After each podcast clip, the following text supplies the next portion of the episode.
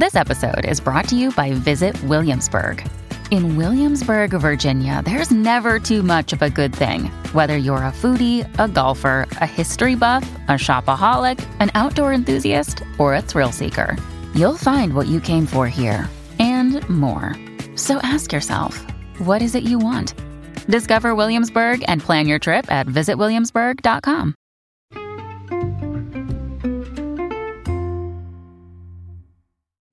Hi, everybody, and welcome to the Dr. Psych Mom Show. Um, I took a little hiatus from recording because I went away for the weekend. So now I'm back and ready to record again for you guys. So, hopefully, you are all subscribing to my podcast, and please just click the link to subscribe so that you can get access to all the bonus episodes. And I will always answer your questions first if you're a bonus, um, if you're a subscriber. So, today I am just going to talk briefly about a topic that a lot of women in particular care about, which is um, how your body changes as you get older. Um, a lot of women real, feel like you just like drop off a cliff at age 40 and they, they feel like that all the way till age 50 when you feel like your body really just drops off a cliff. I mean, you felt like that at 32, but that shit was not real. Um, so, why does this happen? Well, usually because your hormones are changing, and perimenopause can start many, many years before menopause, like 10 years before menopause. And menopause on average is like at age 52. So, you, your body is changing, your hormones are changing. And what does this mean? It means you can become more irritable. It means that depression may worsen. It means you may get more tired in your 40s, and you also may give less of a shit about your um, significant other because estrogen is dropping, and the estrogen is the hormone that makes you like really sweet and pliable and really want to make a baby. And so you're real flexible and you're real um, cute and cuddly about everything because your body wants to make a baby. But when that goes away, then you don't really feel like being as nice. so for those of us who were not as like pliable and nice to begin with, this may be really not even noticeable, but there's a whole bunch of women that were like so nice and bending over backwards. And then sometimes like they'll feel, and this goes along with what I say a lot, that people very much underestimate biological causes of things. So the point here is people be like, oh yeah, I really know who I am in my 40s and like my sex drive is even higher. I don't know what anybody's talking about a lot of the time this is because estrogen will go down. I mean yeah you your like therapy could have finally worked and whatever and of course you get older and wiser but also hormonally let's not discount the real effects of hormones. So hormonally you your estrogen's going down so you don't care as much you don't give a shit as much what people think and you don't care about being like sweet and loving and giving and all of that. So yeah that could make you feel like your sex drive is higher. Of course, it's not. Like your sex drive is higher when you're younger because that is only what makes sense biologically. It's going to be the highest when you're the most fertile. Like nature is not stupid, you know? But you may feel it, psychologically your sex drive may be higher because you finally don't give a shit what anybody thinks. You could say whatever you want in bed. You don't really care if somebody likes your body or likes your sexual preferences or whatever, and you're more confident. So in that case, like you go girl and enjoy your better sex life if that is what uh, came along with you getting older for you know and feeling less like you you know are so bent out of shape by every little thing that everybody thinks about you. Um, so if you are dealing with this stage of life, you also may have other things happen. I mean, you your periods may get shorter. Actually, they may get like they may you would think that they you would skip some, and sometimes you do. That's actually when you're closer to menopause. But when you just stop ovulating, sometimes when you don't ovulate on a cycle, it's shorter. So that's why your period actually can get shorter um, because you didn't ovulate that cycle, and so then the whole thing is just kind of shortened up. So some people people have shorter periods, and you also may have um, much worse PMS or PMDD, so which is premenstrual dysphoric disorder. So a lot of women that I see, they're like, "Holy shit! Like my period used to be like all right, and now after kids is terrible." Yeah, I mean having kids like that don't help anything, but usually it's because you're getting older and your hormones are more out of whack, and so you are more kind of um, uh, you're just more affected by by the the depressive and the irritable symptoms in the premenstrual week or even the two weeks leading up to your period, which is really half your life. So I mean that's kind of the upside of menopause when it comes is you don't have to deal with that shit anymore. So um, from what I hear, actually like a lot of clients do not mind that, and also there are like a lot more bioidentical hormone um, replacement stuff that people can go to functional medicine doctors and talk about. So I have a lot of clients that do take different hormones to allow menopause not to be quite such a, you know, slap in the face like it's more gradual or they are they are uh, buffered by its worst effects by taking bioidentical hormones so if you are in this time of life you may find yourself acting a lot different. Like you finally want to stick up for yourself and you don't really care as much about making your husband happy. This is unfortunately during a time of life where your husband has decided this is his last hurrah to have the sex life he always wanted. And so that's why this may not go just quite as well uh, from his perspective is right now is when he is saying, "Oh my God, like I'm not getting the erections I used to get. My sex drive, I could possibly go for a day without having sex. Oh my God, am I going to die soon?" And like he's having his whole midlife crisis. You're also having your midlife crisis, but yours is basically to not take any of his shit. So those are a lot of the couples that I see in couples counseling come at this age of life where the woman is kind of done having kids and because because of that, her body is no longer pumping out the same hormones that make her be um, super nice and responsive just when her husband is existentially existentially reckoning with the fact that he is not 25 anymore and what is really the meaning of everything. And a lot of guys decide that the meaning of everything is having a better love life and sex life, which is cool for them. But, you know, like no judgment. Like there's some women that decide that too. Uh, but it usually doesn't go along with what their wives think of as the meaning of their life. This is all the way. Um, like headed toward a lot of women think about uh, their career finally, and they just want to be more independent. So that's kind of the end game of this. Is a lot of older older women, like sixty or so, they want to be way independent, and the man is just retiring and kind of wants to have the woman around to travel with and to hang out with. And this is just when the woman is like, I'm finally going to get to do me in all aspects of life. And that's usually right around when she gets grandchildren and really gets into that. So, and men get really into their grandkids too, don't get me wrong. But you see, there's all of these different inflection points for when men and women may decide like to go their own individual ways because men get more into a relationship and into the idea of having a partner, and women get less into it. So there's the concept of psychological androgyny, which means where um, men take previously like female socialized traits on more as they age more, and women do the same with traditionally male traits. This is known to happen as people age. So men get more in touch with their caretaking side, and women get more in touch with their independent, goal oriented side.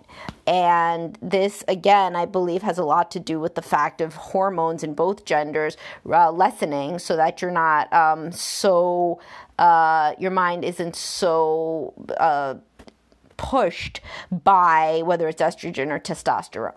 So, as you get into this stage of life, you may have a lot more problems with your significant other. And in that case, couples counseling can really be very useful because you can talk about what your goals are individually for the rest of your lives. And for some people, they're not going to be the same. And instead of wasting the one life you get together, this is why a lot of people separate when their kids leave, you know? Or some people decide to just make a total paradigm shift. So, like the woman is going to be the go getter in her career, and the man is going to take a back seat because he's achieved what he wants or his priorities have changed. But either way, communication at this stage of life is particularly key. Now, if you are a woman at this stage, you can really make use of your hormonal changes by deciding to work on a lot of things that previously you were too scared to work on changing. So, you know, if you were just uh, very anxious and really people pleasing. Some of your aging and age related biological changes may render you less people pleasing um, and just kind of less scared about what people think innately. So you feel less of a shock to the system when somebody disapproves of you. You can really use this to set boundaries in your life, to decide which friends and family members you want to spend a lot of time with and which you want to spend less time with, you know, or more or, or no time with and you can figure out ways to set boundaries in your relationship if you've been letting the other person steamroll over you out of the desire to keep the peace. You know, there and including your children too. Like you can help yourself by setting boundaries and modeling what it looks like for them to treat you better and for you to stick up for yourself you know, because there's a lot of people that have always really felt like they were getting walked all over, but their anxiety and their people pleasing um, traits were so high and those were amplified by you know being at a hormonally and biologically different stage of life and now maybe they can finally set boundaries and say, you know what, like, um, you don't get to talk to me like that. And I want to assert myself in XYZ ways. So if you find yourself acting different lean into that. Don't just, you know, become a bitch and not, you know, th- not worry about the consequences at all and be nasty. But, you know, there's a big, big difference between just being mean for the sake of being mean, which is not obviously what I or anybody would advocate, and setting healthy boundaries. So a woman who's 35 may still say that her husband can kind of do whatever he wants and she picks up the slack, but a woman who's 45 may really not feel any sort of uh, compulsion to do that, and that's great. And maybe that marriage will last and maybe it won't, but either way, she won't continue to be felt to feel like a doormat. So I do get a lot of people in couples counseling where the man is just flummoxed because all these years the woman was acting one way and now in midlife she's acting a different way and he feels like the rug is pulled out from under him. And women that are not aware of biological changes and how those amplify their internal experience, you know, they have to create a narrative. So you know, they create a narrative that makes sense to them, which is, well, one day I just couldn't take it anymore. And that, you know, makes the man feel bad because he feels like the entire first part of their marriage was kind of some bullshit where she was swallowing anger all the time. She wasn't. She wasn't swallowing anger all the time. I mean, she was a different kind of person. She was a more placating and, um, you know, more yes, honey type of person internally. That's what a lot of estrogen does. It's the yes, honey hormone. I read that in a book about menopause. But, um, you know, this is the same thing as the oft repeated difference between the honeymoon stage and the rest of monogamy. The woman isn't pulling a bait and switch by wanting to have a lot of sex during the honeymoon stage and then not her body changes, her biology changes. What seems like a lot of fun in the courtship stage no longer seems like a lot of fun when your hormones aren't racing and your adrenaline isn't pumping. So it's the same thing as how a woman will act so different in her 20s or 30s versus her 40s or 50s. This is just a biological change. And of course, life experiences amplify it, but there is a lot to be said for pure biology. You know, like a woman who has um, her first baby when she's 20, you know, is frequently going to be a lot more worried than a woman who has her first baby when she's 40. I mean, there's different worries, obviously. But, you know, a lot of life experience and just aging can overall make you more confident that you can deal with things as they come up. And young people don't have this confidence yet. Women don't have this confidence. They frequently rely on men to give them the confidence. Those guys are young, they don't have any confidence either, but they usually have a lot of testosterone that helps them power through even when they're not confident. But as hormones kind of equalize between the genders in like the 40s and beyond, you know, women are less likely to just um, defer to their husband because he has more bluster and more confidence. She has developed confidence as well. And then she, as I've said in this podcast, she has less estrogen. She, and therefore, probably, you know, a different balance of hormones that makes her more similar to him at this stage than different you know? And so when so there's a whole spectrum of gendered behavior and teenagers act the most highly gendered. So the girls are all like clustered together you know doing you know dealing with fashion and makeup and boys and then the boys are into like fighting each other and getting drunk. And there may be more of you know social overlap in you know later generations than earlier ones but overall this is a stage where if you're heterosexual you're getting really into being whatever whatever uh, a man slash woman means to you. And that's usually kind of a caricature of highly gendered stereotypic behavior that's going to be different than what you feel it is to be a man or a woman in your 40s and beyond, as it should be because you've matured and grown. Also, as I'm saying, your biology changes a lot and you grow more psychologically androgynous. Um, so if this podcast is interesting to you, please share it with your partner. It's something new to talk about is how am I changing? In my 40s, I have a bunch of uh, articles that I'm going to link to in the description about how women change in their 40s. These are things to read as well. But talk about it because if you are growing like less tolerant of your husband's bullshit in your mind, and really, I mean, he may not be any different. You know, you just it's just same again as the analog of the honeymoon stage versus the later courtship. You may have changed to a point that's something that was okay, or even something that you looked up to. Oh, his bluster and his brash confidence. I really don't have that. I wish I did. Maybe now, you know, you have enough of it that you don't even need that and you kind of look down on it when he's too blustery or abrasive in a way that you used to tolerate because at least he was confident which you didn't have. So discuss this you know discuss among yourselves.